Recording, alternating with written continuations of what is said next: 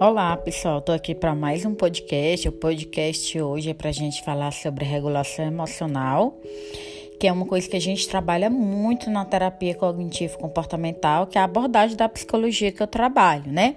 Então, vamos falar de uma forma resumida para vocês entenderem o que, que significa essa regulação emocional e por que ela é tão importante para a gente ter uma boa saúde mental.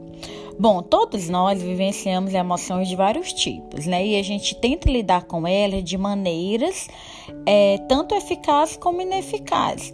É, o verdadeiro problema não é sentir ansiedade, e assim e sim nossa capacidade de reconhecê-la, aceitá-la, usá-la quando possível e continuar a funcionar apesar dela. É, é, exatamente isso que acontece com muitas pessoas que têm desregulação emocional. Elas não conseguem identificar a emoção e elas não conseguem é, aceitar e nem lidar com, esse, com essa emoção. É importante a gente saber que sem as emoções nossas vidas não teriam significado. As emoções, elas nos lembram de nossas necessidades, das nossas frustrações e dos nossos direitos. Nos levam a fazer mudanças, fugir de situações difíceis, saber quando estamos satisfeitos. Então, por isso é muito importante a gente saber lidar com as emoções.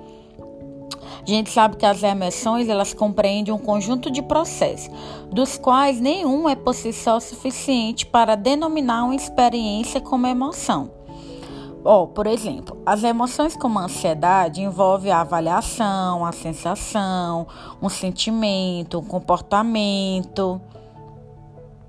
Por exemplo, se a pessoa está ansiosa e se a luta de um paciente contra a sensação é, de agitação for um problema, nós psicólogos podemos empregar algumas técnicas para esse paciente lidar com essa ansiedade, como o manejo do estresse, a gente faz relaxamento, exercício respiratório, a gente faz também intervenções baseadas na aceitação, que são estratégias focadas nos esquemas emocionais, na atenção plena, que é mais de funes. É, então, tem várias técnicas. O importante é a gente saber que aprendendo a lidar com essas emoções, a gente consegue ter uma habilidade para resolver problemas, a gente consegue lidar melhor com situações adversas. Então vamos lá, né? E o que é essa regulação emocional? Bom, as pessoas que lidam com experiências estressantes vivenciam as emoções em intensidade crescente, o que por si só pode ser mais uma causa de estresse e de intensificação do, das emoções. Vou dar um exemplo para vocês que é bem comum. Por exemplo, uma pessoa que passa pelo término de uma relação. Sente tristeza, raiva, ansiedade, falta de esperança e até a sensação de alívio. À medida que essas emoções elas se intensificam, ele pode vir a abusar de alguma droga ou álcool, comer compulsivamente, ter insônia, é, se criticar.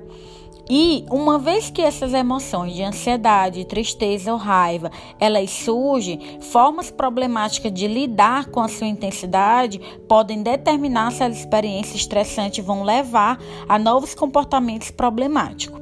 Então, a desregulação emocional pode provocar e atacar ou afastar-se das outras pessoas, que é o isolamento. Essa pessoa pode ficar ruminando sobre as suas emoções, tentando descobrir o que está acontecendo, o que faz mergulhar ainda mais na depressão, no isolamento. Gente, os estilos problemáticos de enfrentamento dos problemas podem reduzir, reduzir por um tempo. Por exemplo, se ele escolheu beber ou comer, ele pode sentir um pequeno prazer ali naquele momento, mas também pode prejudicar a administração das emoções posteriormente. Por exemplo, essas soluções temporárias, né, comer, beber, elas podem funcionar no primeiro momento, contudo, as soluções podem se tornar um problema ainda maior. Então, a gente chama de desregulação emocional a dificuldade ou a inabilidade de lidar com essas experiências, com essas emoções. E essas pessoas que têm a desregulação, essa desregulação ela pode se manifestar tanto como intensificação excessiva quanto como a desativação excessiva das emoções. É, então, muitas pessoas ficam falando, né? Ah, eu não consigo identificar o que eu sinto, e quando eu sinto é de uma forma muito intensa. A intensificação dessas emoções, elas podem resultar nos transtornos mentais, né? Por exemplo, no pânico, no trauma, no temor aumentar a dificuldade de tolerar as emoções. Então, tudo isso são pessoas que têm desregulação emocional, né? É, então, a regulação emocional, ela é o que? Já que eu já falei da desregulação, ela é qualquer estratégia de enfrentamento que o indivíduo usa ao confrontar a intensidade emocional indesejada.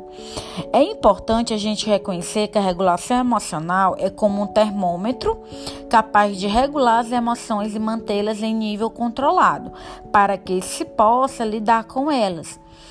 É, por exemplo, é, a modulação ela pode desequilibrar as coisas de forma extrema a ponto de criar uma situação. Por exemplo, você está estressado, irritado, e se você não conseguir identificar esse seu, seu, esse seu sentimento e não saber lidar com ele, você pode acabar aumentando esse estresse e essa irritabilidade.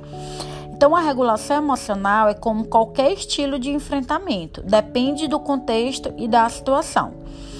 É, a adaptação dessa regulação emocional ela é definida como a implementação de estratégias de enfrentamento adaptativas e que incrementa o reconhecimento e o processamento de reações úteis, que elas vão estimular, tanto a longo prazo como a curto prazo, um funcionamento mais produtivo, mais positivo é, em lidar com as situações.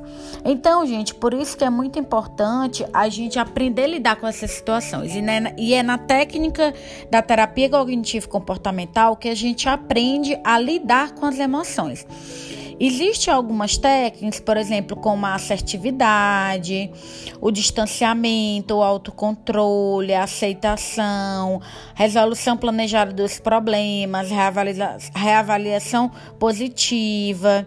Lidar com experiência faz parte da regulação emocional. Você aprender a lidar com experiências negativas, com problemas. Se a pessoa lida melhor, é, por meio de uma resolução de problema que aprende na terapia, sendo mais assertivo, as suas emoções elas têm menor probabilidade de se exacerbar, ou seja, a intensidade das suas emoções vai ser diminuído.